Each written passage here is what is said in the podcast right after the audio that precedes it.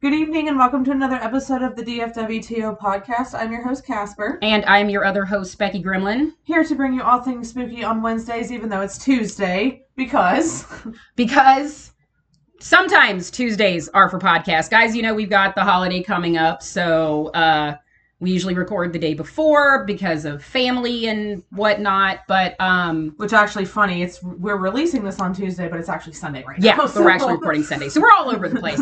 Um, but we have got a special guest that we told you guys about, and hopefully you've had time by now to watch the Andy Baker tape. Guys, uh, we have got Brett, and I am so sorry. You please pronounce your last name because I don't want to butcher it. It's, it's simple, it's easy. Everyone gets it wrong. Don't feel bad. It's Lada. Lada. Lada. Guys, we've got Brett Lada, who is Jeff Blake in the Andy Baker tape. Thank you so much, Brett, for hey, joining us. Thank you so much for having me. I'm so pumped to be here this morning. Yeah, it's awesome. Um, so first question we usually ask off the bat is, um, what is your, and if you can't narrow it down to one, I totally get it, but what is your favorite horror movie, or if you can't pick one, horror movie genre, or you can even go as far as, uh, like if there's a series you like? Yeah, that's such a good question. I, I see so many films. I will tell you probably my my most horrifying film experience was being in the movie theaters for twenty-eight weeks later, the second one. I yes. saw that, I think I was a junior in high school when that came out, and I just remember having such a pit of dread in my stomach when the snipers were shooting at, like when the, if, you, if you're familiar with the movie, There's, it's about a zombie outbreak, and it happens again in the U K, and the U S government's in there trying to control everything.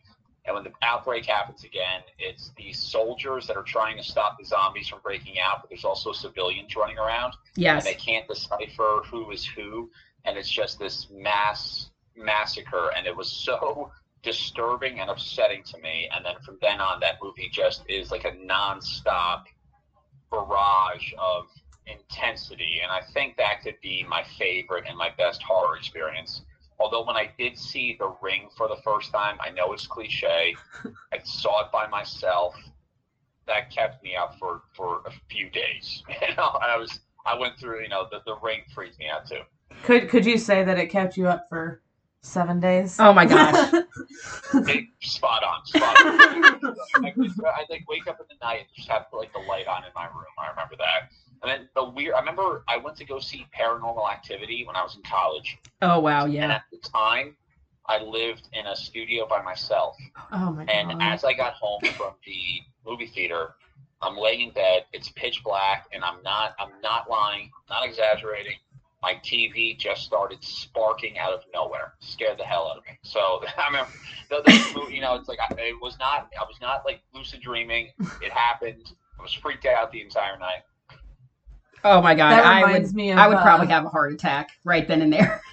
I was yeah, house. No, it freaked me out. I just remember the entire night I was like, kind of like gazing out my window, and I, you know, the movie ends where the wife, you know, you, she's obviously possessed and she's just wandering around, and I was like looking out my window, like imagining the wife just wandering around my campus. No, just, you know, I, I freaked myself out with that one.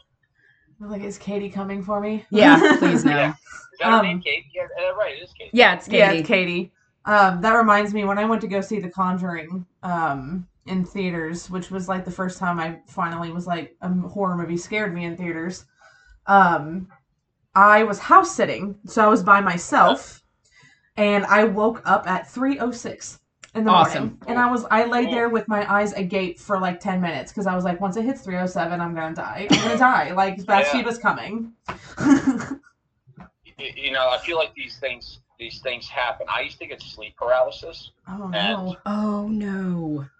It's it's not cool when you have it. I'll tell you that.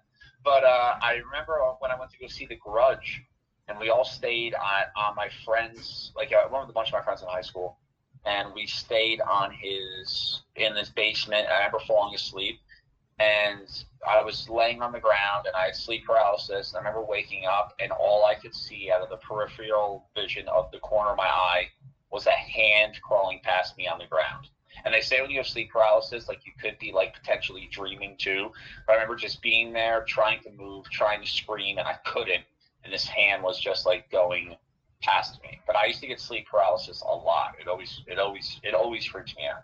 I've only ever talked to one other person that had it, and it was a uh, ex-boss, a guy, a manager at a place I worked at, and uh, it was kind of the same thing. He doesn't have it anymore, but uh, had it at the time, and it was like very similar, like how real it feels in the moment. It absolutely feels real, and it's just such a weird sensation because you wake up and all your senses are there, but you can't move, you can't scream. And I don't know if it's just like a general sense of unease, but every time I have sleep paralysis, you you know something's off.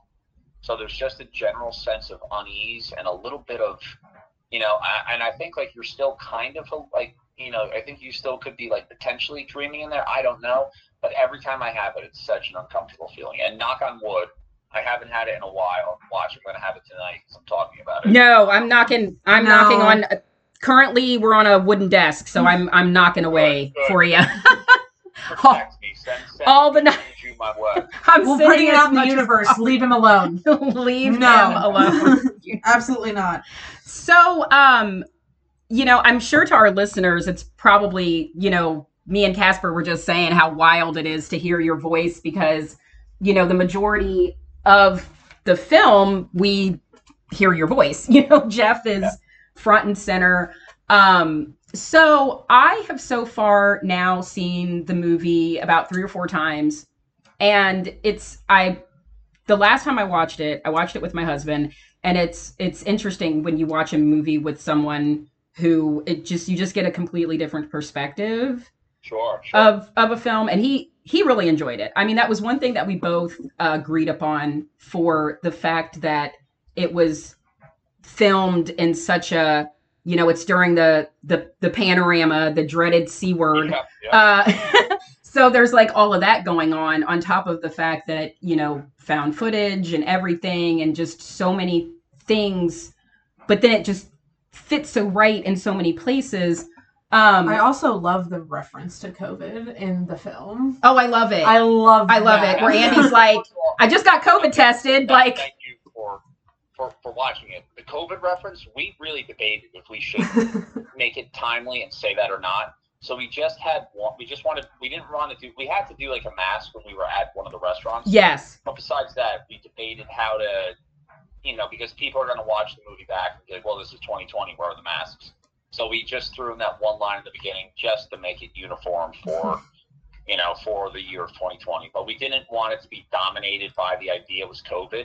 I will say, though, that having it be COVID helped us with a lot of the restaurants because we couldn't actually eat inside at the at the time. Right. We were all eating in the parking lots. But that allowed us to not have to show brand trademarks. You know, we didn't show the restaurant names in a lot of places besides a few that gave us permission. And since we're in the parking lot, we can kind of get away, and it also works for the year twenty twenty. So COVID actually, I feel like, served us in doing that. And a lot, I mean, we did this on such a micro budget. You know, we were both unemployed actors at the top of the pandemic, and we're like, what can we do just to stay busy?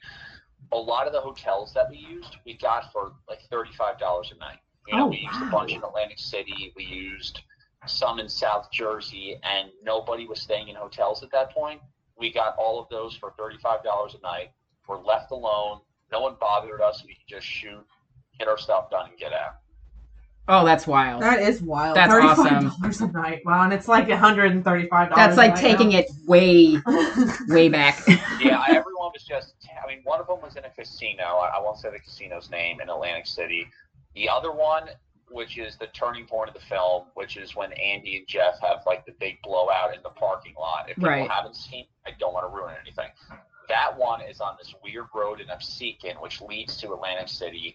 There's about twenty hotels out there, and those hotels are probably for, you know, people that are leaving Atlantic City to do whatever they do when they leave a casino with whoever they meet. I'll say that.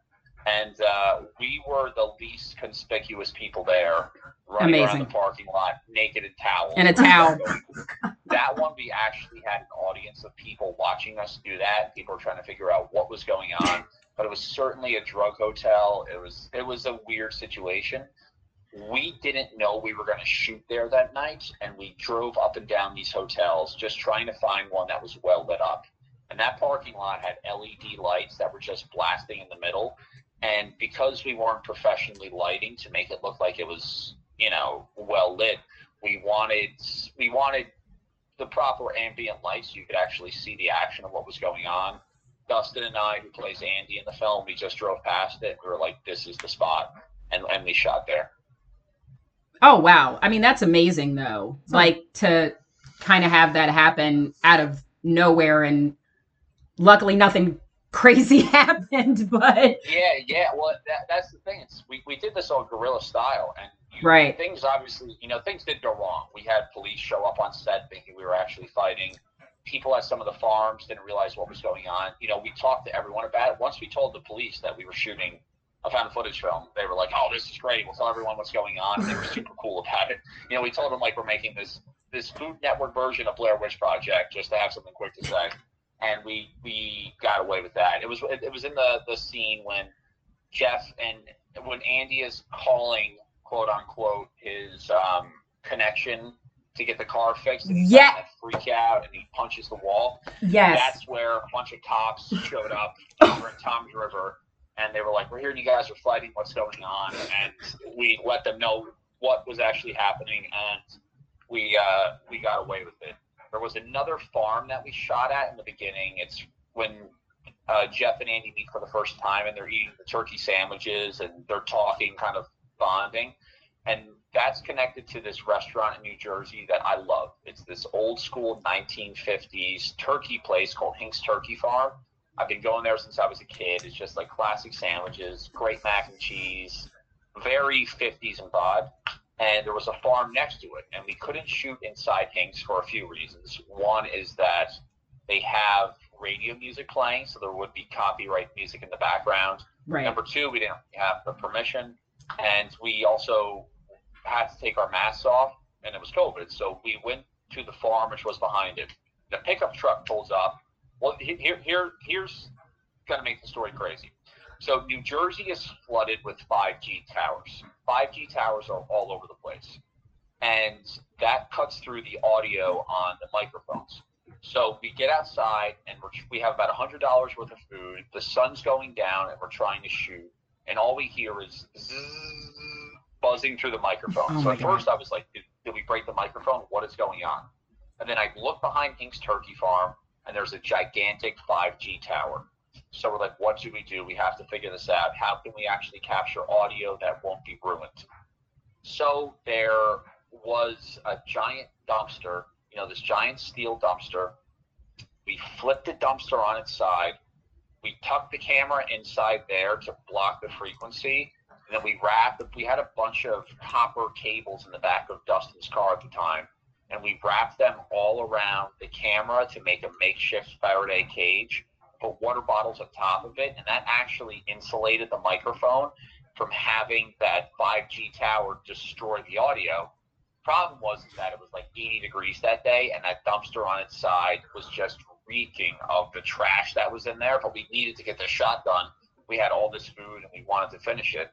And as soon as we start filming, a pickup truck pulls up, and the guy's like, what are you guys doing? And uh, as we said, oh, we're making a YouTube video. It's a, we're food bloggers. We went to Hink's. He goes, you went to Hink's? I said, yeah. And I said, I grew up around here. I'm a local. I'm just trying to give a little homage to this. And he goes, where'd you go to high school? And I said, Point Pleasant Beach. And he said, do you know so-and-so? I said, I do. I went to school with them. And I, I truly did. So I know his brother, too. And he goes, those are my nephews. I said, oh, great, great, great. And because we had that back and forth, he said, you can shoot on this property, just put everything back when you're done, and don't show don't show any signs that say what this is. I said, we got you, sir, one hundred percent. So we had a lot of happy accidents like that happen, and the entire shoot, though, was guerrilla warfare, to say the least.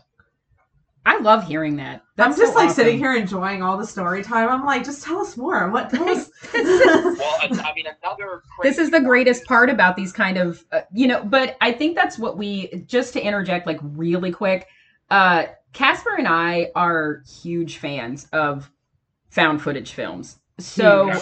I think just when you get to hear little behind the scenes of how things like this happen, especially when it's a low budget found footage film. It just, I, I feel like now when we go back and watch it, and I'm I'm sure to our listeners as well, it's like it just adds a whole nother element to the film, know, knowing these like little behind the scenes stories. So this is this is awesome. Yeah, yeah.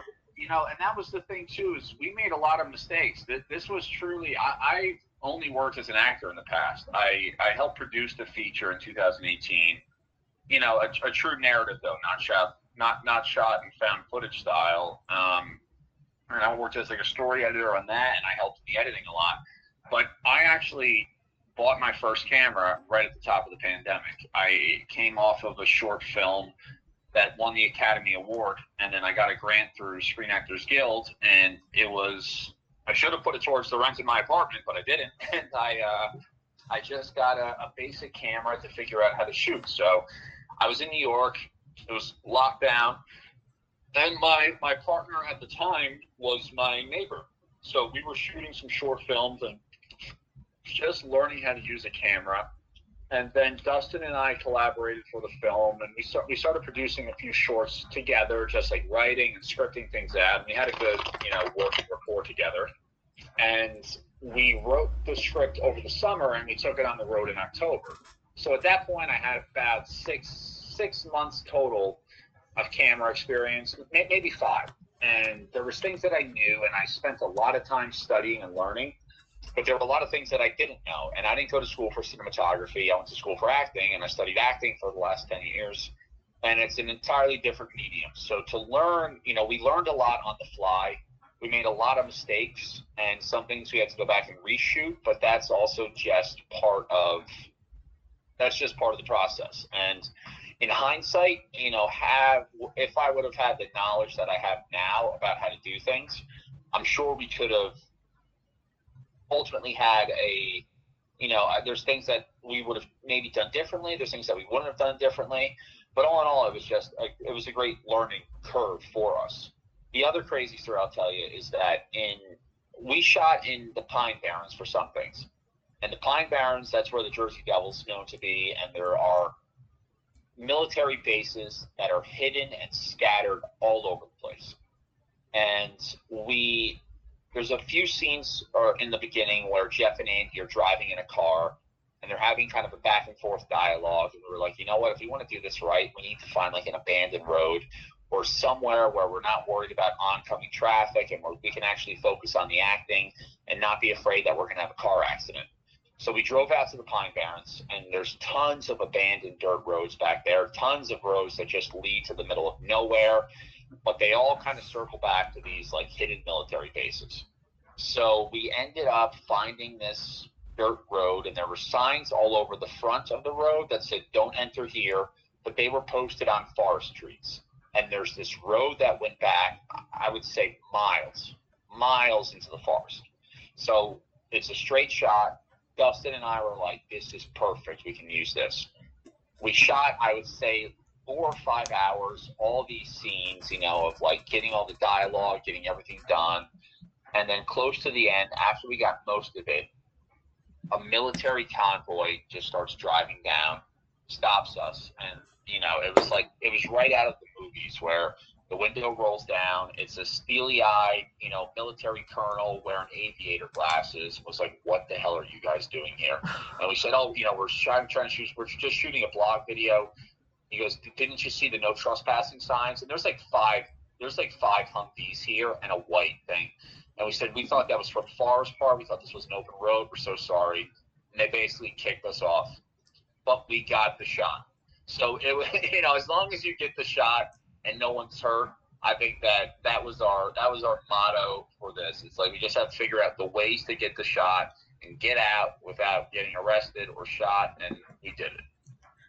Hey, that's that would all that, be terrifying though. That's literally like all that matters, but that would that would probably scare the hell I'd out of me. I'd be like, oh shit, oh shit, but we got the yeah, shot. Well, it, it was just we we yeah, it's I mean we were I think that they clearly saw that we weren't lying since we had a camera rig with us. And we had we had a few just like basic lights, and we were, you know, the fact that we weren't we, you know, it's like we didn't have anything that we were doing nasty, but yeah, I was like, we, should, we just said we're shooting this this blog film. We just want to get out of here, and then they kind of let us go. So it, it probably could have been worse.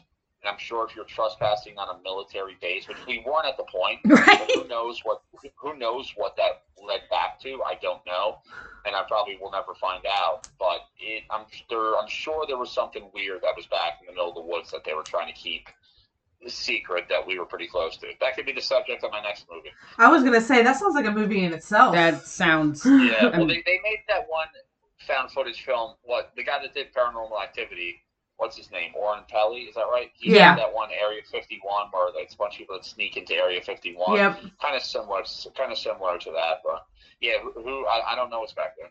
Yeah, I mean, I guess the only thing I can compare, I we have done a podcast episode about uh, the Jersey Devil, and I guess the only thing I can compare is my husband and I went to Point Pleasant, West Virginia, for the we went to like the Mothman, the Mothman Museum, yeah. yeah, the Mothman, and. uh The area around where the purported sightings were, I mean, that's some pretty dense, dense forest. And it was kind of the same thing. It was like an old uh, T N T factory, and like some of the yeah. old buildings are still there. But to get to it, you have to go so deep into the woods. And at the time it was in June, and it was a lot of mosquitoes. So that deterred me enough. Not, not even so much Mothman. I just didn't want to get Sure. devoured by mosquitoes. I'm, but I'm going to tell you something crazy. My hometown in New Jersey is called Point Pleasant. Oh, wow. Hey, um, you know what? You um, said the high school. That's when right. When you said Point Pleasant High School, I was like, I thought he was from Jersey. Yeah, like right? My brain like short-circuited. I'm like, I'm that's... From, I'm, from, I'm from Point Pleasant Beach, and there's Point Pleasant Borough. Those, that was like our rival school. But, you know, when uh, when Mothman came out, I remember being like, oh, Point Pleasant. And then so I I, I know, you know, I, I, I really like that film when it came out, too, the Mothman Prophecies. It's a That was a great that. film. It was good, yeah. It's really, I mean, Richard Gere's great. The movie's just really well done. So one of the biggest questions I had was, um, because you've mentioned several times, like, to kind of uh, sort of get out of sticky situations with people just by saying real quick, like, yeah, I'm just shooting this YouTube food blog. Is that uh is that sort of like where kind of the initial initial idea of the movie came from, was just to sort of make it easier to shoot by telling people that it's just like, this is a YouTube well, food blog? That's um or maybe part well, of it. We first when we first decided that we were going to shoot something, originally we were just going to do a documentary about us. It, you know, it was a super charged year as far as everyone being locked down, and I thought that the political climate of the United States, it was just, we were just like absolutely splintered. So we were going to do this kind of mockumentary, like this Heart of Darkness American story, where we're driving to the center of the country and things just get weirder and weirder, and we're two guys from whatever, and we were going to kind of not script it and just see what we could get out of there, and do like a two-week road trip together and see what came out. You know, Dustin's one of my best friends from college, so we were just itching to do something out of the norm. And then when we realized that if we were actually going to do something worthwhile, we had to figure out something a little bit more structured than that. And the food blogger thing came out of the fact that the YouTube thing is just, we needed a reason to have the camera rolling the entire time. That's always the trick with found footage. It's yes. How do you have the camera constantly going? Uh, we were trying to figure out different vehicles just to get us in together and connected in the story. The food blogger aspect's never been tapped into. I am a foodie. I love food. I'm six three, two fifteen. All I do is eat. You know, I'm always hungry. Uh, and then I just thought that that was kind of an interesting quirk to throw in there, and it also made it somewhat relevant with this kind of influencer culture that we're living in, and everyone is always trying to document things and keep things on. And Andy represents kind of the older values that aren't really into that, and it's just, you know, it's the sun versus the moon, the classic stories. So that is how that came out, and then we decided that if we were going to do this right, we shouldn't actually, and it would probably serve us to not do it on a cross-country drive. You know, we should probably really focus, and we wrote the script. Dustin grew up pretty close to me in Freehold Township, and I'm from Point Pleasant Beach. So we both knew Jersey, and, you know, Dustin had family in Freehold, and at the time I was renting a beach house at the Jersey Shore, and I was able to have that as kind of a base camp. And uh, we knew a lot of, like, the local. Jersey is really good for roadside food stops. You know, Jersey is, I feel like it gets a bad rap sometimes when people see shows like The Jersey Shore, which is the worst representation of The Jersey Shore I can ever describe, and they see Newark Airport, and they see North Jersey up there, and people don't realize how beautiful of a state New Jersey is, where yeah. it's just open farmland, you know, tons of, ton, I mean, you go to South Jersey, there's like Renault Winery, there's tons of great wineries, all these old, like Smithfield, these beautiful towns. There's so many places to be like, oh, we could go shoot there. And we had such a laundry list of places that we were like, we could go to for this film and shoot there, these great Jersey spots. And ultimately, it's not, the film is truly, really not about the food. That's just a vehicle to get into the, the story about the brothers. Right. And we didn't really, we didn't really make this to be a horror film. It was a psychological thriller and a relationship story. So we never really set out to be like, we're going to make the scariest movie ever, which is clearly not. That was never our goal. We just wanted to have a vehicle for Dustin and myself to, you know, connect again. We were best friends in college, to be able to act together, which was kind of a love letter to where we grew up. And there are thriller and suspense elements to the movie, but it was never like, how can we keep people awake until four in the morning? That kind of vibe. Right. I mean, but we, uh, Casper and I are both big fans of, I mean, I, sometimes those movies are some of the best. And I they like a and they movie stick that with makes you. Me think, you know, yeah, like a good psychological. Psychological is my favorite horror genre, anyway. That's but, what I that's my wheelhouse is too, and I really enjoy the films that make you think about, like, well, wait, why, why did they do this? You know, I, I'm I like puzzles in movies, and I, I I did watch so many found footage films in preparation for this. There's some that I really like. There's some, you know, you see what works, you see what doesn't work. For me, I find films that set out to scare you abruptly, you know, it's, they are good and they are, they affect you, but there's, you kind of know something, you, I don't know, it just, the ones, the found footage films that I like the most are the ones that leave questions unanswered. And I think that that's something in filmmaking too, and storytelling. You know, if you, it's like you, you don't show the monster to halfway in, and, you know, Jaws, they hardly, you hardly see the shark until halfway in, and that kind of old trope where I feel like it's better to not really know what's going on. Right. And let your mind do the tricks for you and let your mind freak you out. But I'm an observer of films. For me, it's never like the jump scares that get me. It's, it's the anticipation of what's going to happen. So it's knowing that something's going to happen, not knowing when it's going to happen and how is it going to happen.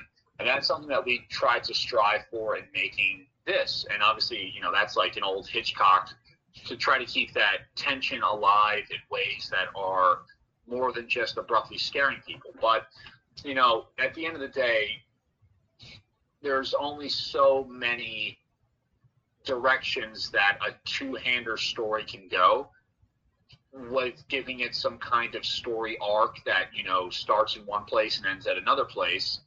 And we have to have some kind of journey for these guys. So it does have dark elements because we have to take them from the beginning to the end, and they have to go on this journey together. And it's kind of like the inevitable, this is going to happen. You know, we, we, we also say in our log line, and we say at the top, you know, something is going to happen at the top of the film. That's kind of like a standard found footage trope, and we wanted right. to honor that. And we, but it's just how is how is this going to go down, and why does it go, and why does it go down? So, you know, um, that was that. Yeah, that, that was our attack, and that was our approach to making film. It's funny that you say that too, because you're definitely not the first person to say that. Me and Becky have always said this. A movie is so much scarier when your imagination can run wild. Yeah. Yeah. And it's one of the reasons why I personally really didn't like the Annabelle film, because I'm like, when you showed the demon, it completely shattered like the whole the whole thing I built in my head, like an Annabelle creation, which was terrifying. But yeah. like they showed it, and I was like, it's a man with a little gray beard and he's a gray demon. And I'm like, I'm, it took me completely out. And then there's Paranormal Activity. Yeah. You never see Toby. You never well, see Well, at the, the time demon. It wasn't Toby, but you never see the, the demon. demon. And I'm like, my brain's going to conjure up something way more terrifying than if you show it to me. I think that's always it the is, weird. That's, I, yeah. That's, that's the, the trick. It's, it's how do you lead people? You know, it's like you want to open Pandora's box for people's yes. imagination, mm-hmm. you know, and you want to give people that fear and that suspense. And that's why I think, like, the end of the Blair Witch Project is so well done, you know, and it's shot from a way where it's just the camera's perspective and the camera's point of view. You never, you never see anything. And what's, I think the genius of that movie is when you just kind of hear, like, the weird sounds in the woods and you know something is chasing after them, and you don't really know what it is, and that's where that movie was really successful. Uh, you know, and they make a remake in two thousand sixteen, and you do see the Blair Witch at the end, and it kind of is like, oh, you know what I mean? Like, it's, it's for me, the first one is a little bit of a, just a classier film. I mean, Adam Wingard directed the second one, and he's, you know, obviously a, a great, talented filmmaker, yes. but there's just something a little bit more, and like, but that that I think was also the aesthetic of the Blair Witch Project. It was so minimal, and even the opening of the opening of the film, there's no sound, and it's just super ominous when they show the message that pops up, and it's just eerie and creepy, and it's understated. And the best films for me are the ones that are understated. And when it comes to drama, when it comes to horror, when it comes to suspense, yes. It's just that fine tension that only masterful directors can do. You know, I, it's funny. Uh, one of the films that I really gravitated towards when I was watching this is Willow Creek. Have you seen that? Oh, I love Willow Creek. I actually told her about Willow Creek oh. on the suggestion of uh, uh, it, because if if people, we've mentioned it so many times, as most people know, it's or if don't don't know, it's directed by Bobcat Goldthwait, yeah. and I found out about it from uh, an old interview he did with Joe Rogan. And, I, and I'm like, yeah, yeah, Bobcat yeah. Goldthwait directed a Bigfoot movie? And me and my husband were both like, what? And then, you know, immediately found it, watched it, and were like, I think this is the greatest Bigfoot movie I've I've ever seen. It's so good. It's so good. And it's it, incredible. It's not... I mean, that, and I listened to him because I don't want to ruin it if people haven't seen it, but that scene in the tent at the end. Oh, my God. Yep. I, I just remember watching that, and I was in such a level of suspense and, like, what is going on? You know, you're just so freaked out, and it's masterful. It could be the most suspenseful scene I've seen in a film in years, truly. I remember being freaked out. And then I listened to I listened to Bobcat Goldthwait. I listened to a bunch of podcasts that he did or some yeah. interviews when that playing around. And he talked about how he was really trying to, you know, go after like Tarantino style filmmaking with that scene, because Tarantino is able to just create a level of suspense and dialogue and close ups on people's face where there's not a ton of action, but it's just you can you can cut that tension with a knife. And that's what that scene is in, in Willow Creek. When they're in that tent, it is it's a master class. It's a master class in, in simplicity, tension, and letting your imagination run wild. So true. Absolutely. Yeah. And I'm of the age, I'm I'm thirty-eight, so I okay. saw Blair Witch, the the original, in theaters as a kid. Yeah, me too, me too. And I just remember, you know, growing up as a nineties kid, we had kind of, we had sort of a strange dichotomy of horror films in the nineties. It was, you know, if you were a kid in the night, you know, if you, if you, if that was like the genre you gravitated to just in any aspect. And I think that's the great thing about horror is that there are like, there, there's so many different elements of horror. Like thrillers can be horror. Jaws, Jaws, in my opinion, is a horror film. Silence of the Lambs, in my opinion, is a horror film. It's just different genres. And I yeah. think Blair Witch like tapped into something. And then of course the marketing in and of itself, you know, I've, I've so famously really, told really. so many times on this podcast. And again, in my defense, I was a child and, you know, in internet and all that in, in its infancy. Um, I, a thousand percent bought into it being real for like half a second. Yeah. I mean, I really, I'm, I'm thirteen, you know, I'm like, oh my God, this is totally real. Like this, yeah, this, this I, totally I, happened. it, it was, and that's what I mean. It's, you know, to go back to like films like Cannibal Holocaust, which was probably like the first major found footage film, I, right? I, but I, that they were going to arrest the director and charge a thousand percent all the actors and that. That it was a snuff film. So people were just not used to it, and it was shot in such a realistic way. And the my and honestly, this this might make me sound like a Quaker. The only fault I have with Blair Witch is because it's improv. When they go around, like they say, I don't want to curse in your podcast, but they say the they say the F word so many times, and that's the only thing that stands out to me. And it's like, oh, they're kind of putting it on for that. And I know it's part of it, and I, and, I, and that's not because I'm a Jersey guy. Yeah. I, I curse twenty-four seven. I'm used to that, you know? But I think that was the only thing about the film that read a little bit, because I, I, you know, doing years of improv training and going through acting, that's something that your improv instructors always kind of drop on you. It's like, don't go back to bathroom jokes, sex jokes, and try not to curse as much, you know? And that was the only thing about that movie that took me out a little bit. But then once the ball really gets rolling, it's just it's just so good.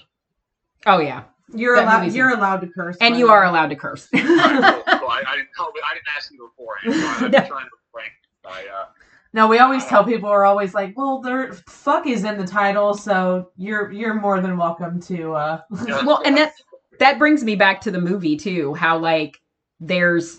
You know, just all the, just from the very beginning, how you're like, ugh, I got to get all this out, like, before I, you know, I get serious. I got to get all the fucks out and all that out. Yeah, yeah, yeah. That, that was part of it.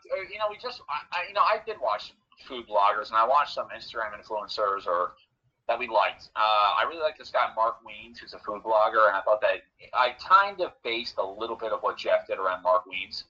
Uh, you know, Jeff's obviously a little bit more of a, a narcissist, and he's more arrogant than, than Jeff Wiens is. You know, we like Casey Neistat, but we that was one thing that I didn't want to do. And, and I mean, this, a lot of found footage is not scripted. We scripted this completely, except for the food blogging scenes. Those are all improv, and that was us shaving it down. But I knew the elements that I wanted to hit, and I knew that I had to go from A to B to C to D in order to tell an effective story. So that was really... You know, they were, it was structured improv, but for me, it was all about being succinct. And that's the problem with some found footage shows, and films in general, is that if you can say something in two sentences as opposed to a paragraph, or say something in a sentence, you know, that's like masterful writing. And I'm not saying I'm a masterful writer, but the writers that I like and I strive to be like are the ones that are able to, to, to do what a, a average writer would do in a paragraph and condense that into one line. So for me, it was like, let's make this succinct. Let's make this as tight as possible. I want to shave out any extra filler lines. I want to shave out the extra cursing. I just want to make it streamlined and kind of approachable. And even when, like, you know, Dustin is Dustin and I, we, we, we tag team wrote this script. And that was one thing that we kept circling back to. It was like, how can we, how can we shave this down? How can we make this seem like these are just two guys that are really together, really having a real conversation that doesn't seem like it's it's actory dialogue trying to get the story across. I'm not saying that we accomplished it one hundred percent, but in writing, that's that's the the the way that I'm striving. I mean, that that's that's the kind of writing that I respond to. One of my favorite films and one of my favorite writers is Cormac McCarthy, and you know his first screenplay was The Counselor. Have you seen The Counselor? No, no. I haven't. I have not. So The Counselor is some of the uh, best actors of our generation. You know, it's Mike Fassbender, Javier Bardem, Brad Pitt, Cameron Diaz, uh, amazing, uh, you know, Penelope oh, Cruz. I need to watch this uh, movie. Well, it, I, I, I, it's, and it's directed I'll by- Write Ridley that Scott. Down. So you have like an absolute, you know, you have Ridley Scott, one of the greatest directors to ever live. Oh, I couldn't yeah. agree more. You have so many of these great actors in there, and Cormac McCarthy. You know, he wrote No Country for Old Men. He wrote oh. Road. I just, love, I love his writing. Oh my God, No um, Country for Old Men is, no I, I, I can't, is, is, I can't is, say is, enough about it. Such a, a, a master class in what we were talking about as far as like leaving yeah. questions unanswered. And, and also, that movie was horrifying. I would consider that movie. Yes. That movie is. Horrifying. Well, I mean, I, I, I've been watching Javier Bardem so much, and he's such uh, a master. He's such a master. But even Josh Brolin in that movie, huh. Tommy Lee Jones. But you have, mm. you know, you have the Coen brothers at the height of their filmmaking. Yeah. You know, they're they're geniuses at the understated simplicity and the understated, you know, and like they're they're writing about this Midwestern kind of, or this this Western kind of American life, and just the energy behind everything and the silences in that movie make that movie an absolute masterclass. And every time I watch it, I'm It, you get something new from it. But anyway, to go back to The Counselor. So Cormac McCarthy, who is, he wrote the novel for No Country for Old Men, but not the screenplay. The Coen brothers adapted it. But the Coen brothers have been filmmakers since the early eighties. They right. are absolute geniuses. The Counselor is a beautiful story. It's, but the dialogue in it is paragraph after paragraph after paragraph after paragraph. Now, if I'm reading a novel, that's what I want to see. Right. Film, though, is about the behavior, and it's about those moments in between. And that's where the film, I think, you know, it, it had the potential to be an absolute master masterpiece. But at least in my opinion, the dialogue in that movie just goes on for a little bit too long. And you... it loses the impact. And when when you have to explain something through monologues, and you have to explain something by dropping stories onto people, as opposed to a film like No Country Old Men, No Country for Old Men, which is able to do it through just a single visual, a single still shot, a single look. You know, uh, that's the difference between a good movie and a film that is genre-defining, which is what No Country for Old Men is. It's absolutely genre-defining. Yeah, I, I couldn't agree more. I couldn't agree more. And I think sometimes that can just be a testament to how the movie is shot, the acting. Yeah. Um, and I think, too, it goes back to what you said. If people... like, I do like to read. I like to read a lot of novels. I like to read novels like that, long-form novels. But if...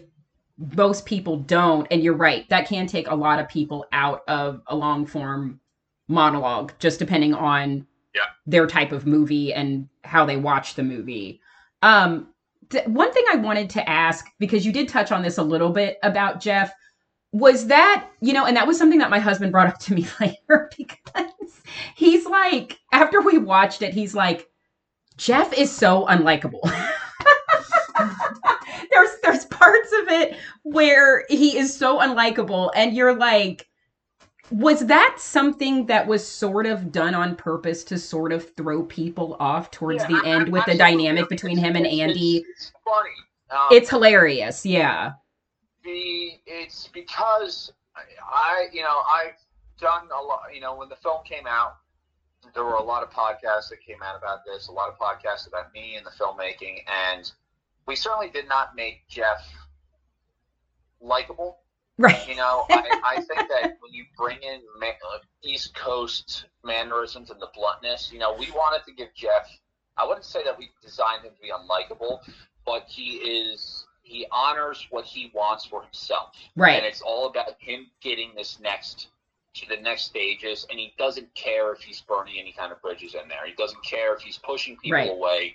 It's about him getting it. And that is supposed to be the metaphor for the influencer culture that we're living yes. in, you know, where there really isn't like, you know, I mean, Jeff and I, these guys are both flawed human beings. And yes. that's really what we're trying to show, is that they're two sides of the same exact coin.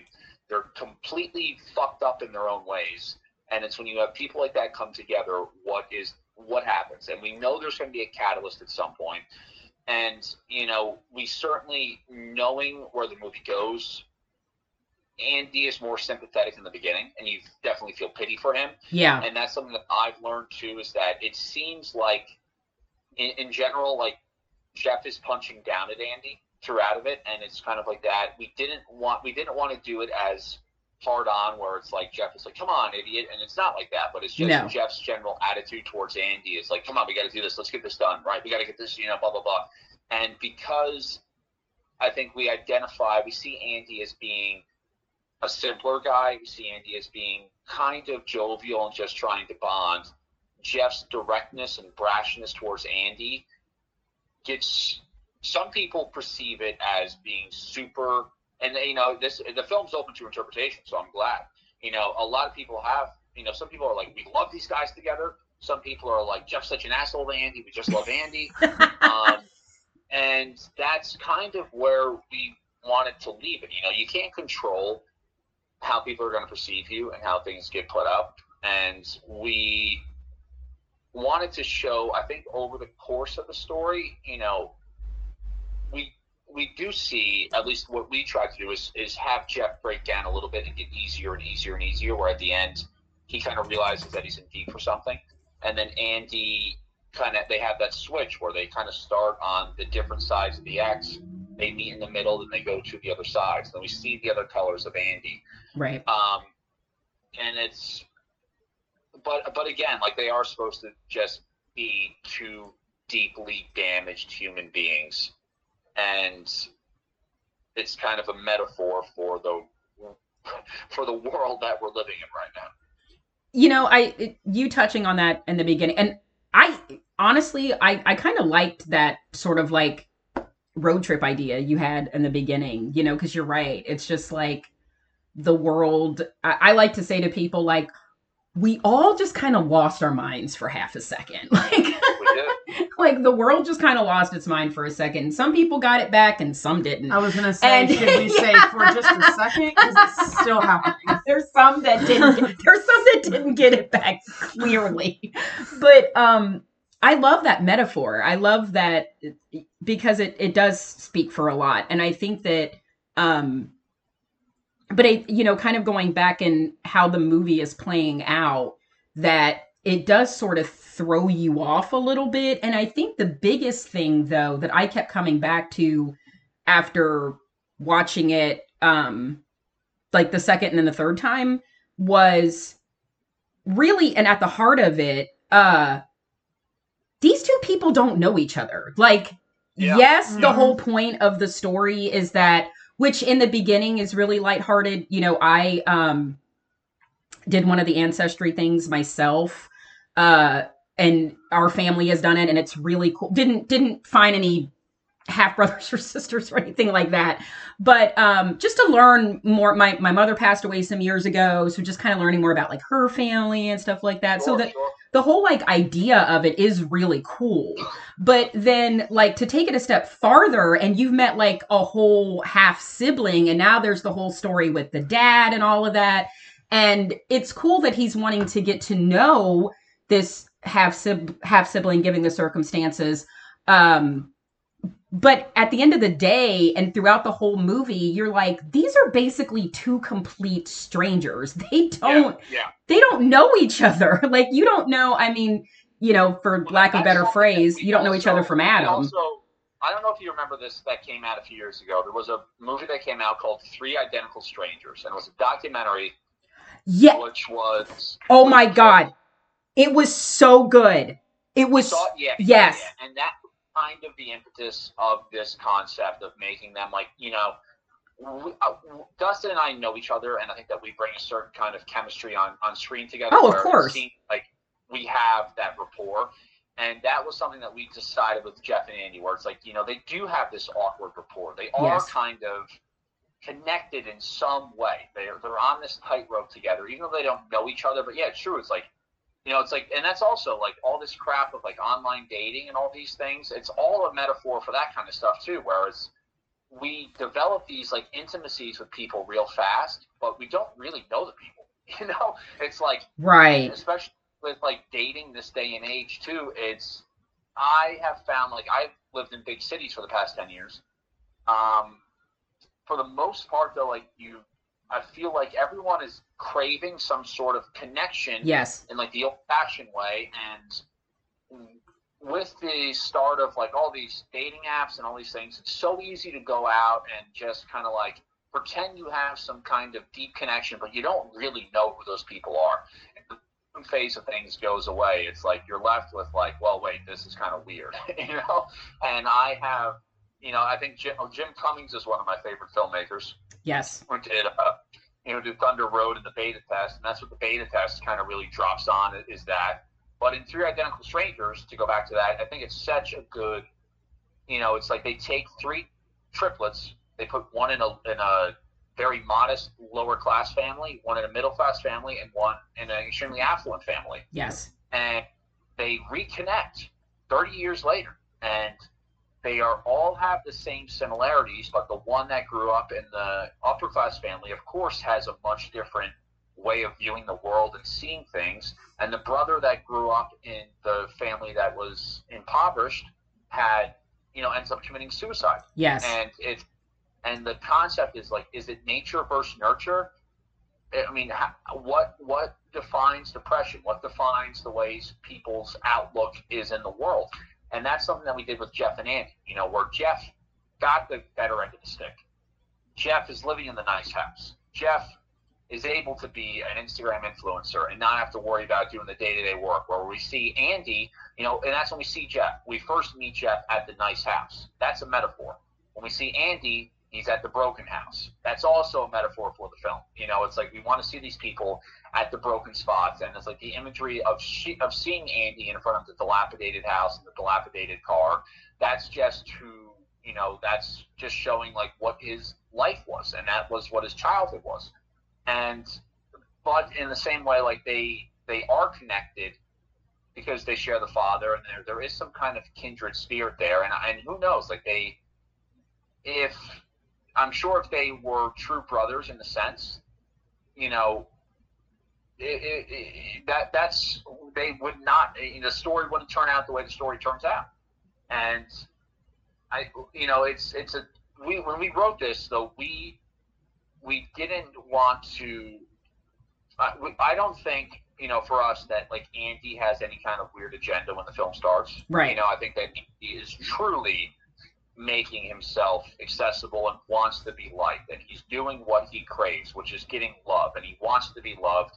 And he has deep abandonment issues. And he's living in kind of Scottwaller. And Jeff is the same way. Jeff is doing – he wants to be loved, and that's the core of the film for both these guys. Jeff wants to be loved in like this influencer way and get a show off the road and have attention on him, where Andy just wants to be loved in an interpersonal way. So again, it's just going back to like the core of these people. They're the same. They want the same things. They're not able to get it. How do they respond to the way that they're not able to get the their their goals of what they actually want?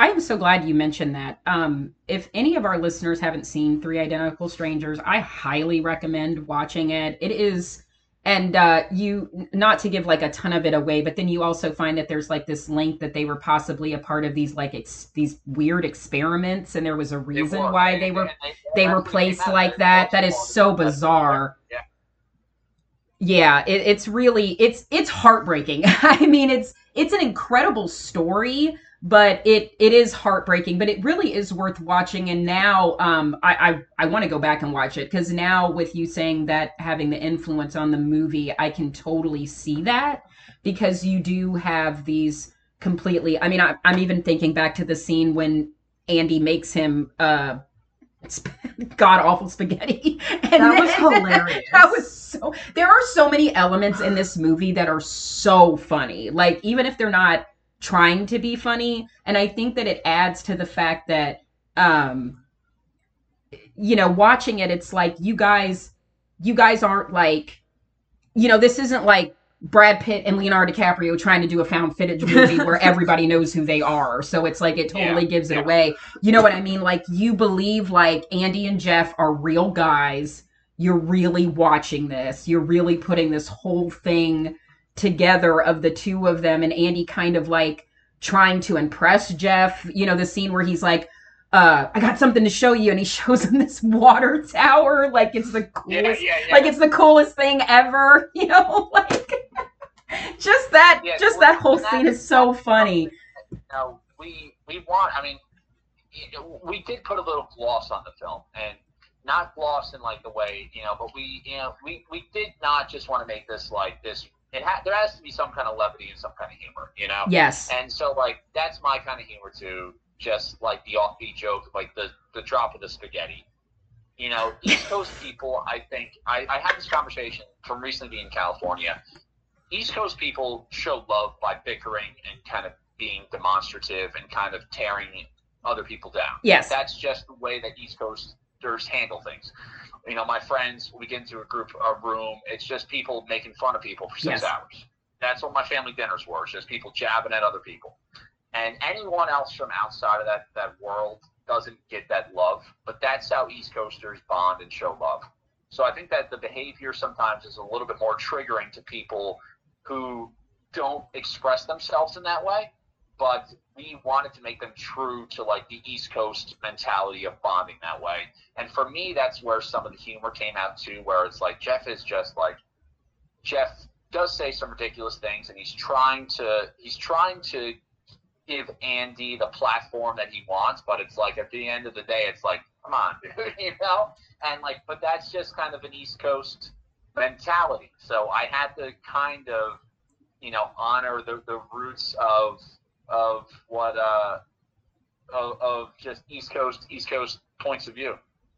And how you grew up and the people, yeah. Exactly. And the... Like, you know, I, I remember my one of my first girlfriends I dated was from Seattle, and talking about polar opposites, people from Seattle and people from uh, you know, New Jersey express themselves in one hundred in in an exact one hundred and eighty degrees polar opposite.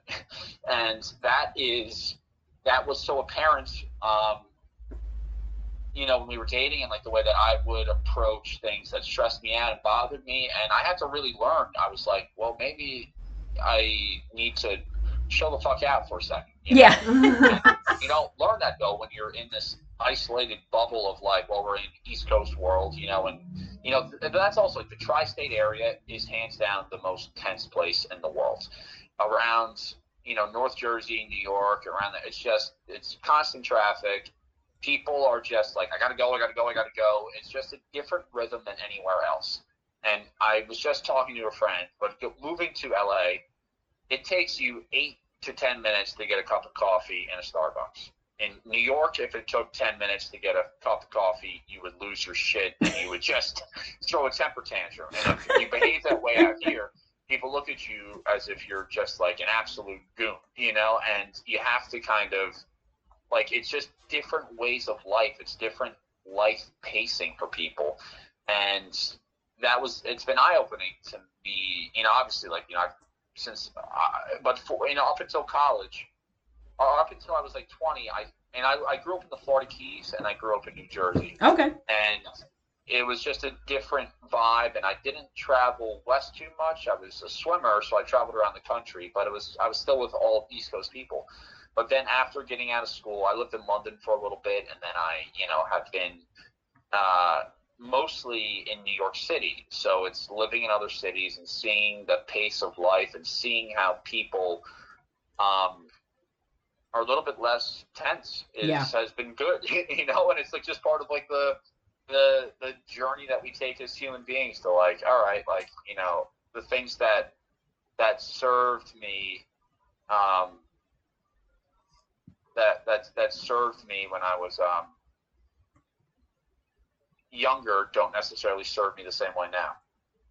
Uh, very true. I could not agree with that more. As as I'm approaching forty, you find like, yeah, things are entirely different in your in your twenties than they are one hundred percent. When you're. I mean, I, yeah, I, I'm about yeah. to turn thirty-four in January, so I, you know, and I, in some ways, I feel like this year has been like.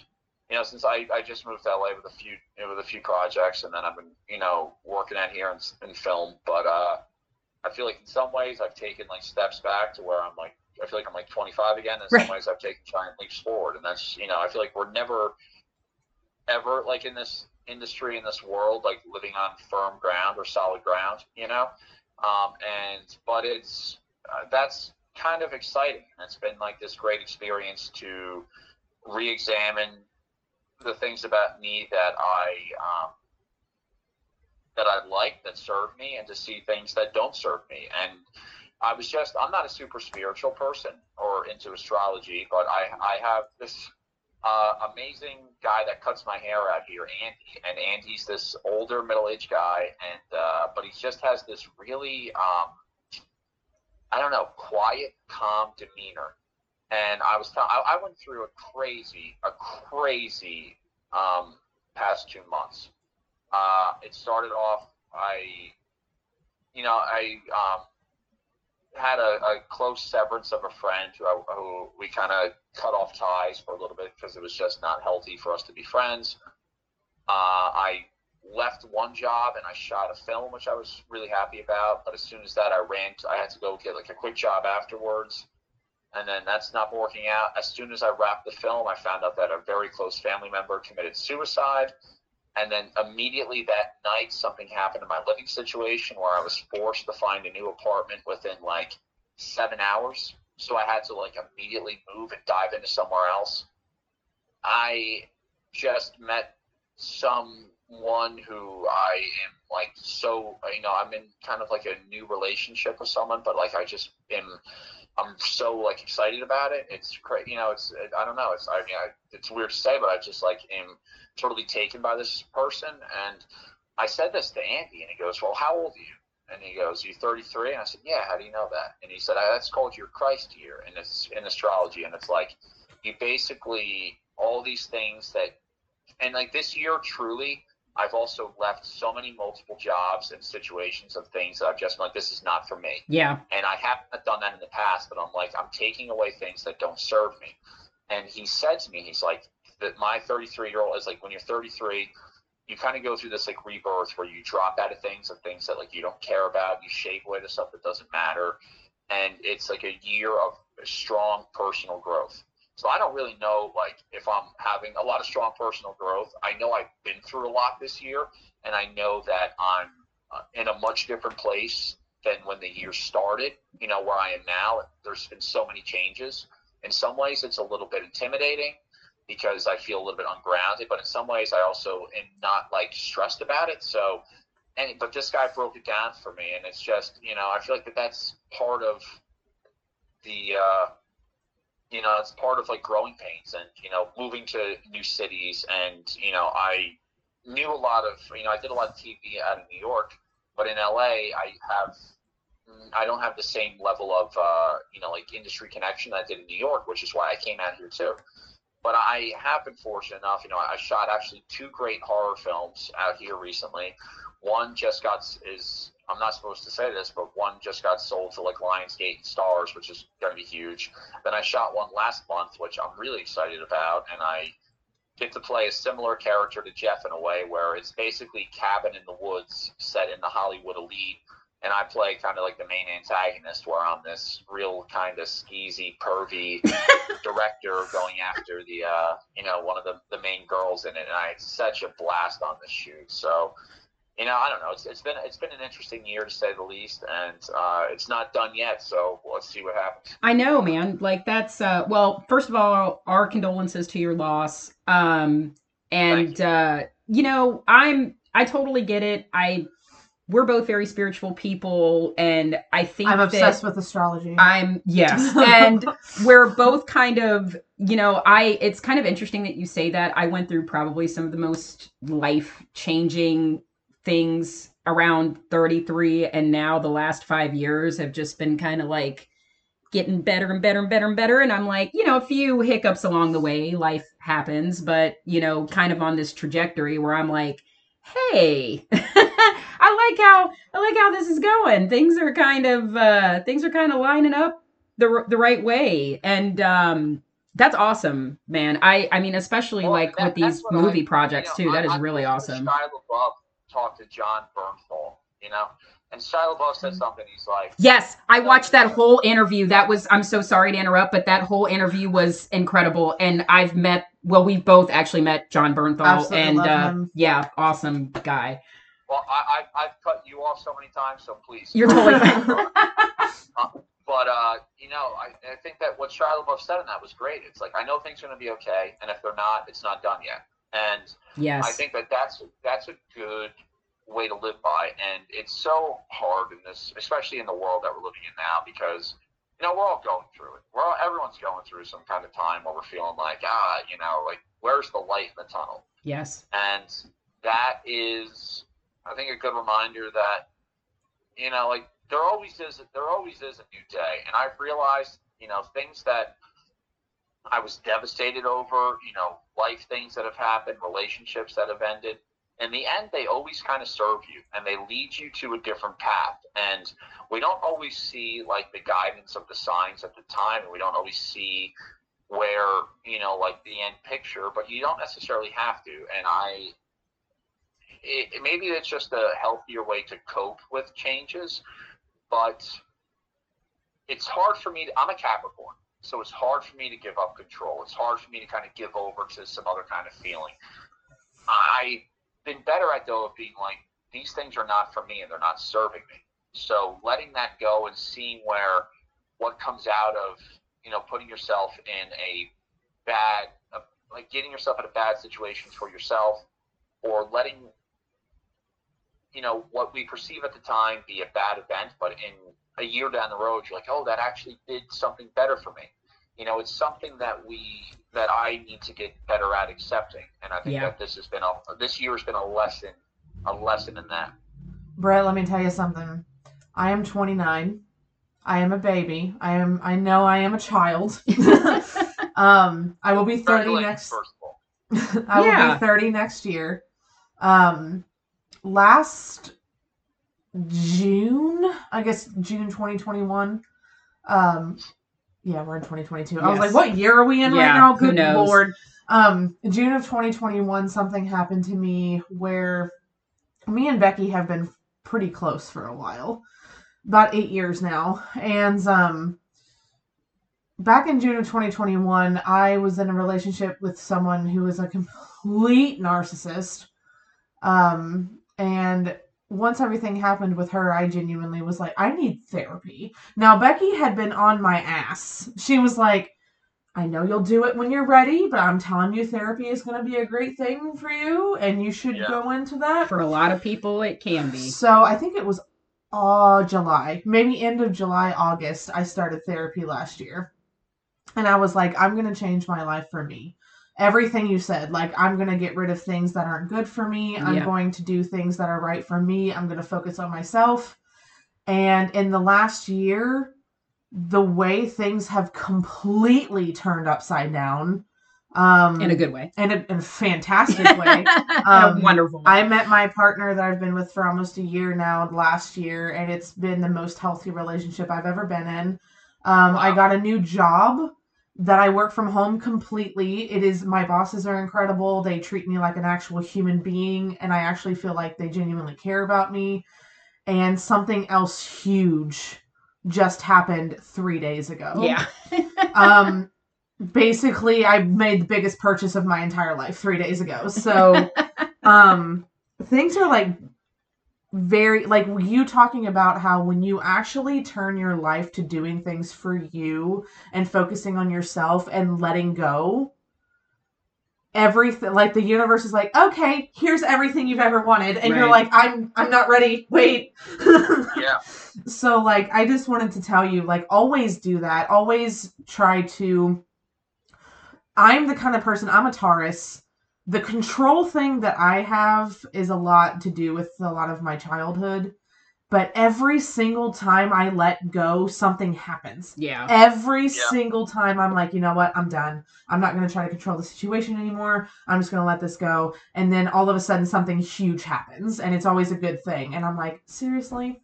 And the universe is like, I'm telling you, you're supposed to let go. Let go.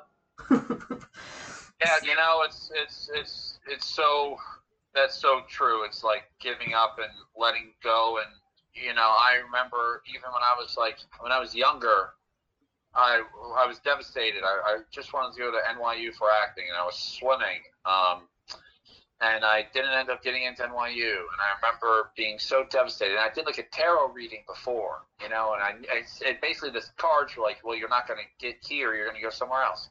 And in hindsight, it was the best thing that ever could happen. And I had so many good experiences come out of the place that I went to, you know. But at the time, you can't see the forest through the trees.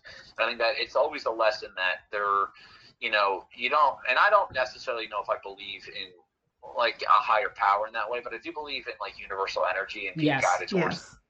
And I, I, that's the the concepts that I align with, and um. And it's, it's, you know, I, I do feel like that we have to kind of like, we're always kind of given doorways to go through, and then it's up to us to choose to walk through the doorway. Very and, true. Like, it's, yep. The opportunities get presented. They're not necessarily, you know, like red flags where it's like you see something, you're like, oh, this is an opportunity. But you are the person that makes the choice. And, you know, when we're not ready for things, we don't make the choice that's right for us. But then when we are ready for something, given the opportunity and we make the right choice, we walk, like, you, you just walk through the door. And it's not always like a cognizant thing. I don't think it's like even that that um, extreme, but it's when your body's finally ready for something, you just innately make the choice to do something for yourself or serve yourself.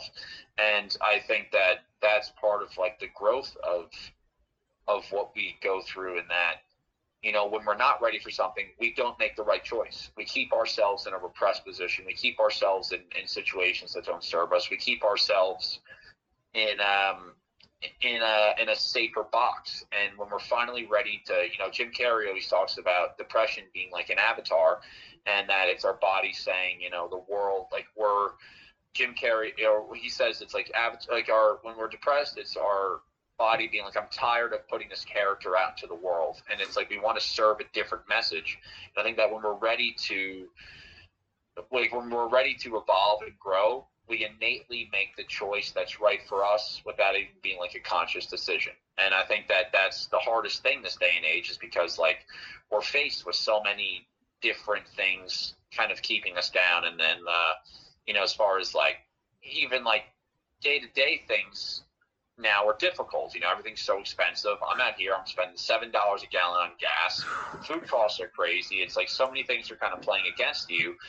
And to it, I think it's kind of like not necessarily by design to keep us in like this socioeconomic or this kind of like strange thing, but it, it does kind of give you like an extra weight of things to juggle around. And to right. to stay true to yourself when the world around you in some ways is kind of burning, and to do what's right for you, I think it takes a lot of courage.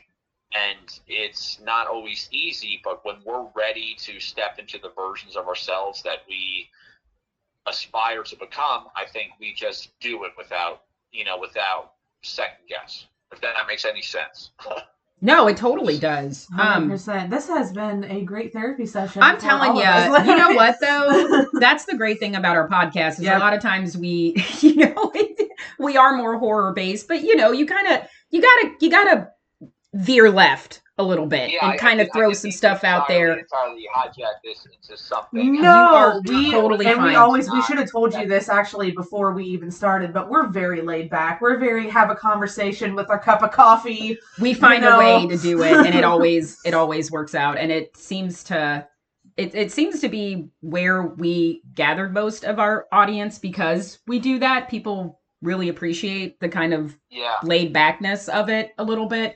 Um, one one quick thing I did want to ask to kind of circle back to the film, because this is always something I'm, um, well, Casper is as well, but uh, huge cinephile, especially when it gets to, and, you know, um, we went into that a little bit, when you're like paying attention to certain writers you'll gravitate to and directors you'll gravitate to and little things within the filmmaking process that you'll learn about that are like, wow, that's really interesting. Um, one thing in particular, because, you know, the majority of the film is done in, in the car. You guys are driving around because of the, you know, the concept of the film, and you're supposed to be filming at these various restaurants and whatnot and trying the food.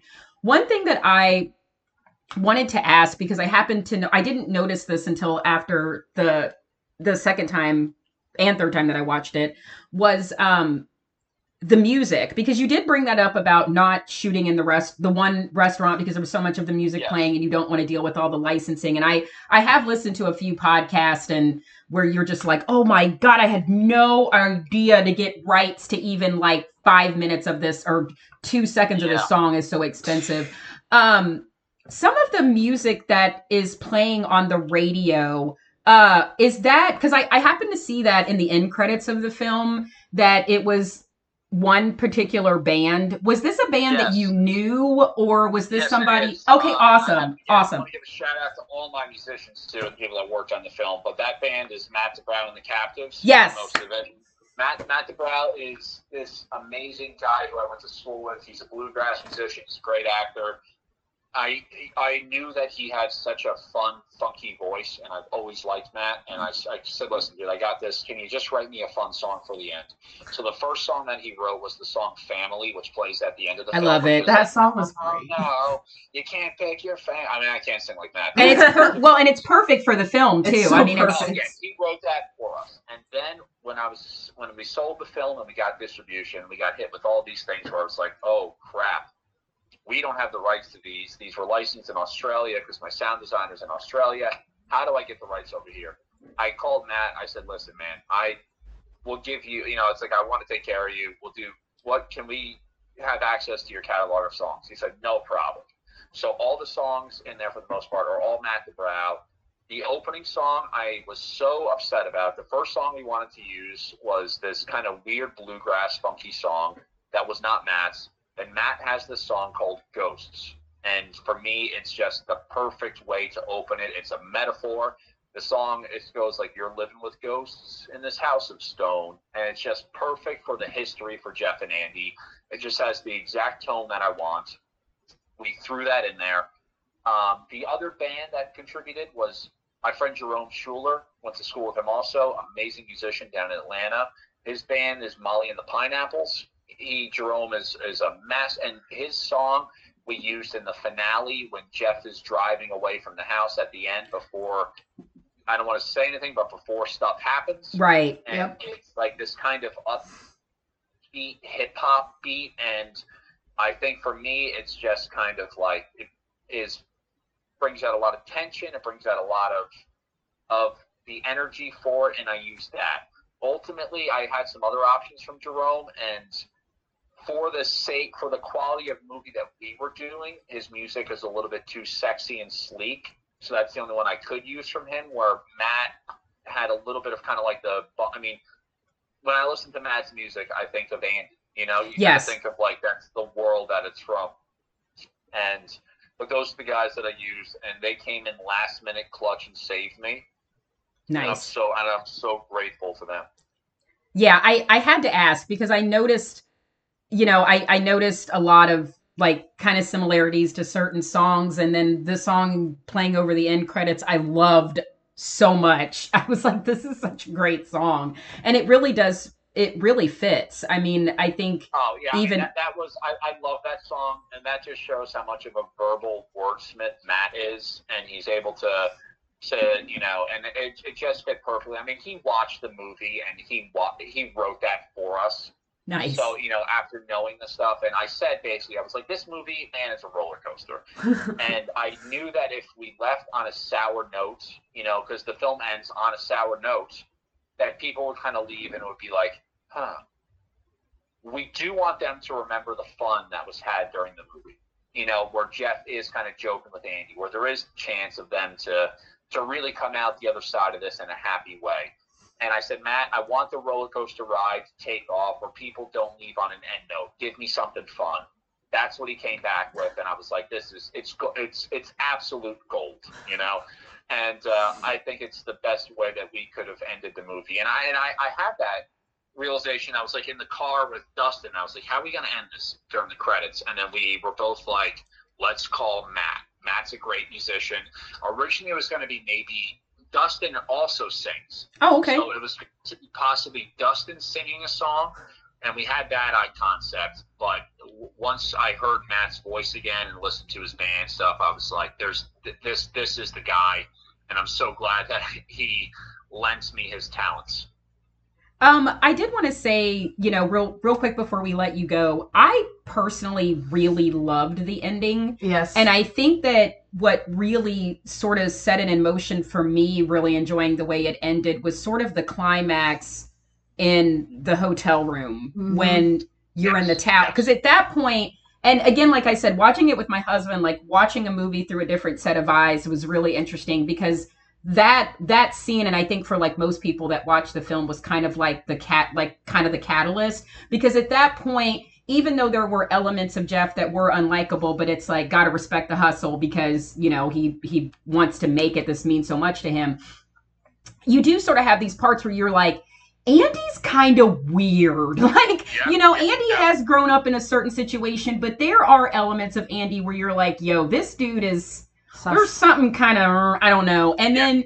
Well, you, that, that really, you know, like that really is the turning point. And actually, right. when we shot that, you know, that, that was not an easy scene to shoot as far as the driving and the running around and figuring that out. There's actually multiple shots in there that I made look like a single take shot in editing. Wow. Okay. We broke, that, we, we, we broke that scene down into three different shots, and it's all choreographed. But, you know, basically from the start, when the camera comes on and Andy goes to him in the shower, to the end when Jeff is driving away, you know, it, it looks like it's a single take shot, but there is four, there's three or four shots that are mixed in there. And I remember doing that, and I remember putting it together, and that's when we were like, you know, even when we were doing this, we didn't know what wings we were going to have under this, but it was like, the this is, there are some wings to this project. And that was kind of like the slice where I was like, all right, we have something here. Let's, let, let's finish this up. That, that could be the scene that I'm, I mean, I think I think the finale is the same thing. That looks like a single take shot. That's five or six shots that are put together. Oh, wow. Okay. I, I think that the end of that is my favorite scene in the movie, you know, from like editing and directing and putting it together. But I really do love that, that hotel scene, and that I'm very happy with the way that that turned out. Oh, my, you know, and especially from a guy's point of view, my husband was like, oh, I would have totally punched him in the face. Like, like I am naked, dude. Like, I'm, I'm gonna, like you, I'm, I'm punching you in the face. Like, oh, when he opened, I was wondering what was about to happen when he opened the door while he was in the shower. I was like, what is going to happen right yeah, now? Yeah. Well, we wanted to, that's what we tried to do. You know, we were trying to sprinkle in all the weirdness. We know that this dude's a little bit fucking weird. We don't yeah. know how it is. And then when it comes out there, it's just like, what the fuck is going on? And, uh, you know, and I, it, it kind of starts when Andy says the line, he's like, don't leave me, Jeff. And we know, but like, you know, we, we drop in the sprinkles in like the first hotel scene when Andy films them late at night. Yes. And it's kind of weird outburst. And like, we try to litter it in, but that's really the, uh, the catalyst turning point to where it's like, what is, what, what is really happening here? And that obviously something, and, and again, we don't want to give away the ending because there, there, there is this whole climactic thing, and because it is mentioned throughout, um, both of yours father and how that whole thing, because, but there is so much sprinkled throughout where, you know, Andy will push Jeff's buttons, Jeff will fire back at him. And then he's like, oh man, I'm sorry. And then he's like, it's okay, dude. And then he's like, was your dad abusive? You're like, where the hell did that yeah, come no, from? I mean, he's, he's, they both gaslight each other. Yes. And that's what yes. it was. And like, big time. You know, and, you know, I like the potential for violence is always there, but I don't think Andy starts wanting that. Right. It's just that uh, there's the elephant in the room constantly of the father. Yes. And that was something that we tried to to bring in, like, you know, the watch and all the symbolism of the watch. Yes. And trying to keep that wrist, and at the end, you know, he puts on Jeff's watch when he's sitting in the chair, and he's kind of taking charge. So that was all, you know, even if it's not a, a parent, you know, to, in some viewings like that, that was all by design that we put into the film. Um, but yeah, I mean, it's there. Like I said, there, you know, we, I didn't want people to know who the bad guy really is. That, yeah, that's perfect. They both have some kind of some kind of weirdness to them, and it could go either way. You know, the way that the ending happens, it could be flipped easily, where the other thing, you know, and it, it's just the way that, by circumstance, it turned out the way that it did. But they're both they both have the same potential to for the violence that ensues. I think that's the best way to put it. Yeah, it. I, yeah, because there really was more. no. I wasn't like Andy was the villain. I wasn't like Jeff was the villain. I'm like, they both technically were the villain. There was no. There. there I think the no, dad was the villain. The da- yeah, the, the dad, dad was the villain. The dad was the actual villain. I think if anybody can agree collectively at the end of the movie, the dad is the real villain. The dad, yeah, it's usually, it goes back to the dad. We'll blame it all on him. Yeah, we'll blame it. We'll blame it all on the dad. You know, and I, I, I think that's the last few minutes of the movie. I, I think after the whole hotel thing, where everything just starts to fall off the rails, is just the best. I, I personally loved it. I, I just thought ev- everything from from that point on, as it's going, it does take on this, like, literally till the very end. I think even within the last like ten minutes. It does take on this, like, I'm saying, what the fuck, like, every five seconds till the very end of the movie. One thing about found footage yeah, movies that, I had... For me, that was also the... I mean, that's, I, I agree that, like, once that roller coaster takes off and we're on that ride, for me, that's where it all really comes together. And that's what, I, that's what I'm most happy with. So I'm glad that that resonated with you. And it, it means a lot that you, uh, you liked it. One thing about found footage movies that I have always found...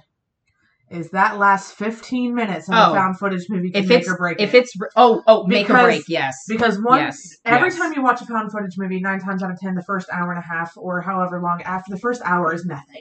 It's kind of like. It's setting up the story. It's setting up the whole, you're like, okay, okay, this is, I got it, I got it. And you know, you get past that hour and you're like, all right, what are you going to do to bring this all to fruition? Yes. Because, like, found footage movies are like that. And I have to say, Brett, you did a great job with the end of this film because it really did. It kept me completely engaged. I love. I was on the edge of my seat, like, what's going to happen? Who's going to kill who? Like, what what's going to go on? And you really did make the last ten minutes of that movie fantastic. And it, I, I, abs- I, I really appreciate that, and, and I'm glad. It, it really made the movie. You know, we basically shot in chronological order too, and like I said, like, nice. It was a learning curve. And, you know, we, we it was absolutely a learning curve to get there.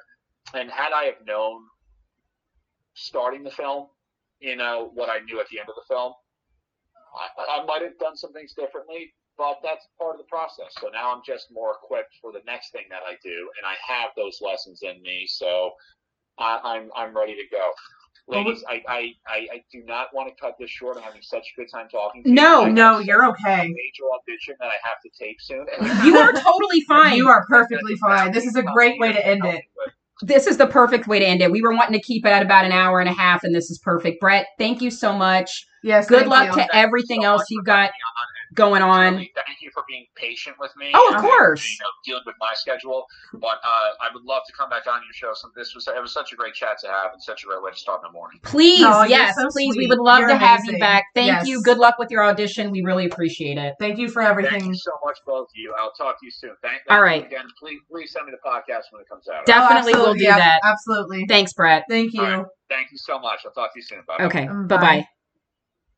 What an absolute sweetheart. Guys, what an that was awesome. Sweetheart. We hope you enjoyed it. Another incredible interview in the bag. That was so awesome. Um, Brett Lada, we couldn't appreciate it even more. Guys, please, wow. if you haven't already, or just watch it multiple times like I did. Um, just watch, watch it again and again and again. And maybe it's- especially all this, like, you know, stuff we threw. Shout out to Hink's Turkey Farm, and if we ever happen to go to Jersey, we are definitely next stopping time I go to Massachusetts. Food, that food I will looked, make that food looks so good. Listen, that food, next that time we go to Massachusetts, so or when I go, I will specifically make an absolute Same. out of the way trip. I might have to tell my husband when we go to Buffalo, New York, like, how far is New Jersey from here?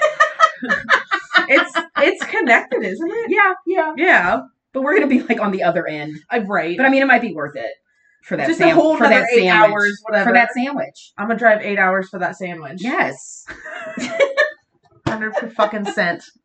That was awesome. Guys, please watch the Andy Baker tape. Please support it. Um, it's pretty much streaming everywhere. Amazon. We watched it on Tubi. Uh, also follow on all the social medias because it is winning a lot of yep. awards. I, I follow them on Instagram, and they're so, it's it's won a ton of screening awards, and I hope more people enjoy it. If it is a real found footage gem, it really, really, really is. I have a feeling this is one of those movies that might go the Hell House route, where like everyone kind of talks about it in randomness. I'm hoping, and then all of a sudden, people are like, "Oh my god!" I'm hoping this is amazing, and I'm like, "Welcome to the trip." Listen, that was that was me with Brave Encounters. I feel like it took me a thousand years to finally watch that, and when I did, I was like, um, this movie. That's how I felt about Brave Encounters too. Oh my god, it took me that. forever to, because I'm always so iffy about found footage sequels. Okay, I just I worry. Both of us. But Brave Encounters two was fucking great. So I think the reason why I appreciated the sequel so much is that the cast was so unlikable, and I feel like, and they did that on purpose. That's what was so great, is you realize, like, oh, that, th- listen, this was all done on purpose, because they're supposed to die anyway, because it's like a sacrifice to I'm the... never mad about found footage films making me not like the characters. Never. Because nine times out of ten, they all die anyway. So. And how did, like, everybody forget Chris Hemsworth was in Cabin in the Woods? I'm pretty sure a lot of people did. I feel like that happened.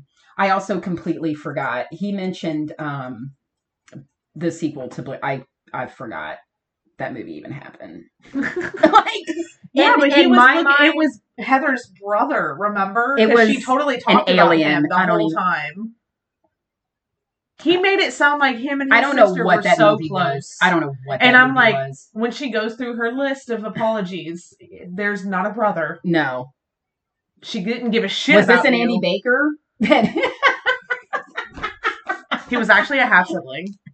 It's dad's guys. And two, if you if when you watch it, especially at the very end, you will get why we blame the fault. Dad. We totally, it is totally the dad's fault. The dad is the villain of the movie. Fucking great movie.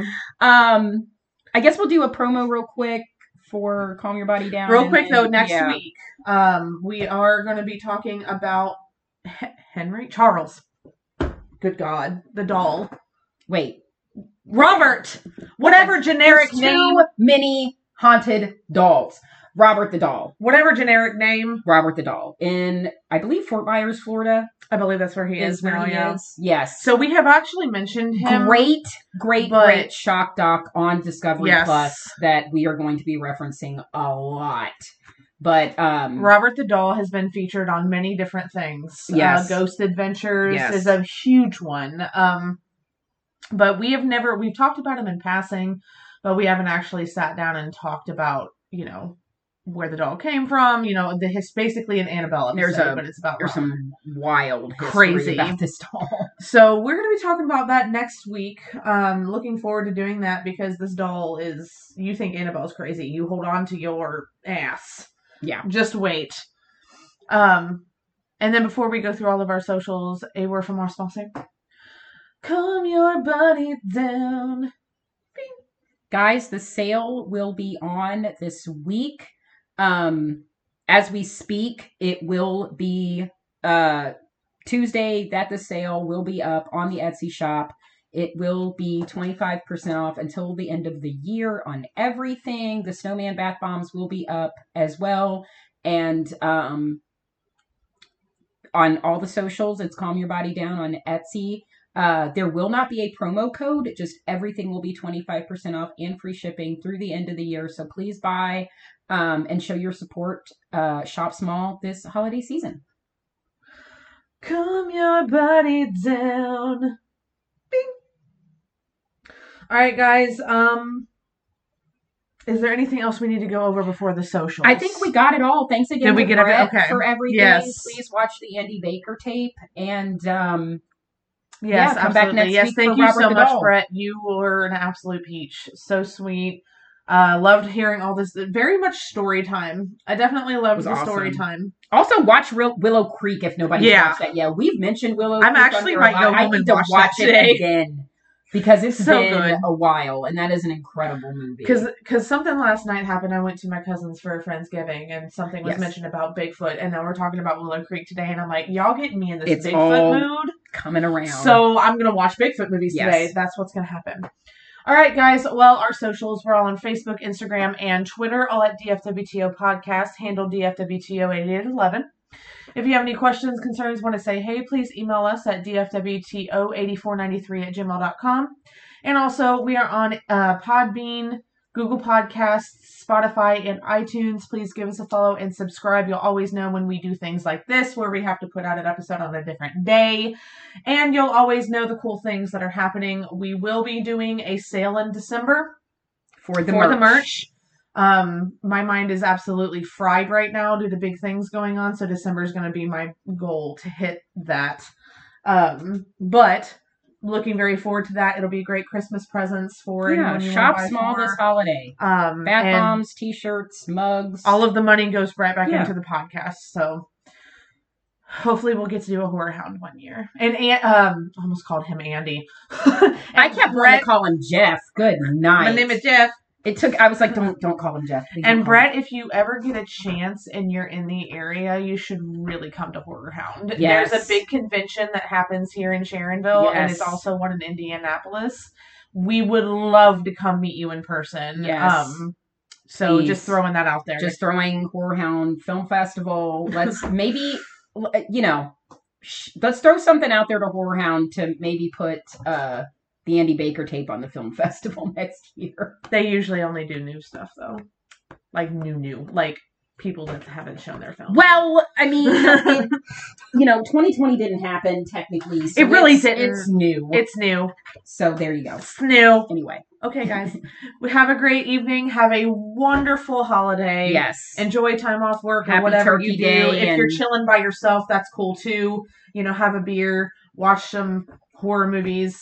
This one, um, it's my hub's birthday, so we're yes. very excited. He was turkey baby, so turkey baby. That's funny. All right, guys. Well, be safe out there, and remember, don't, don't fuck, fuck with the original. original. Bye.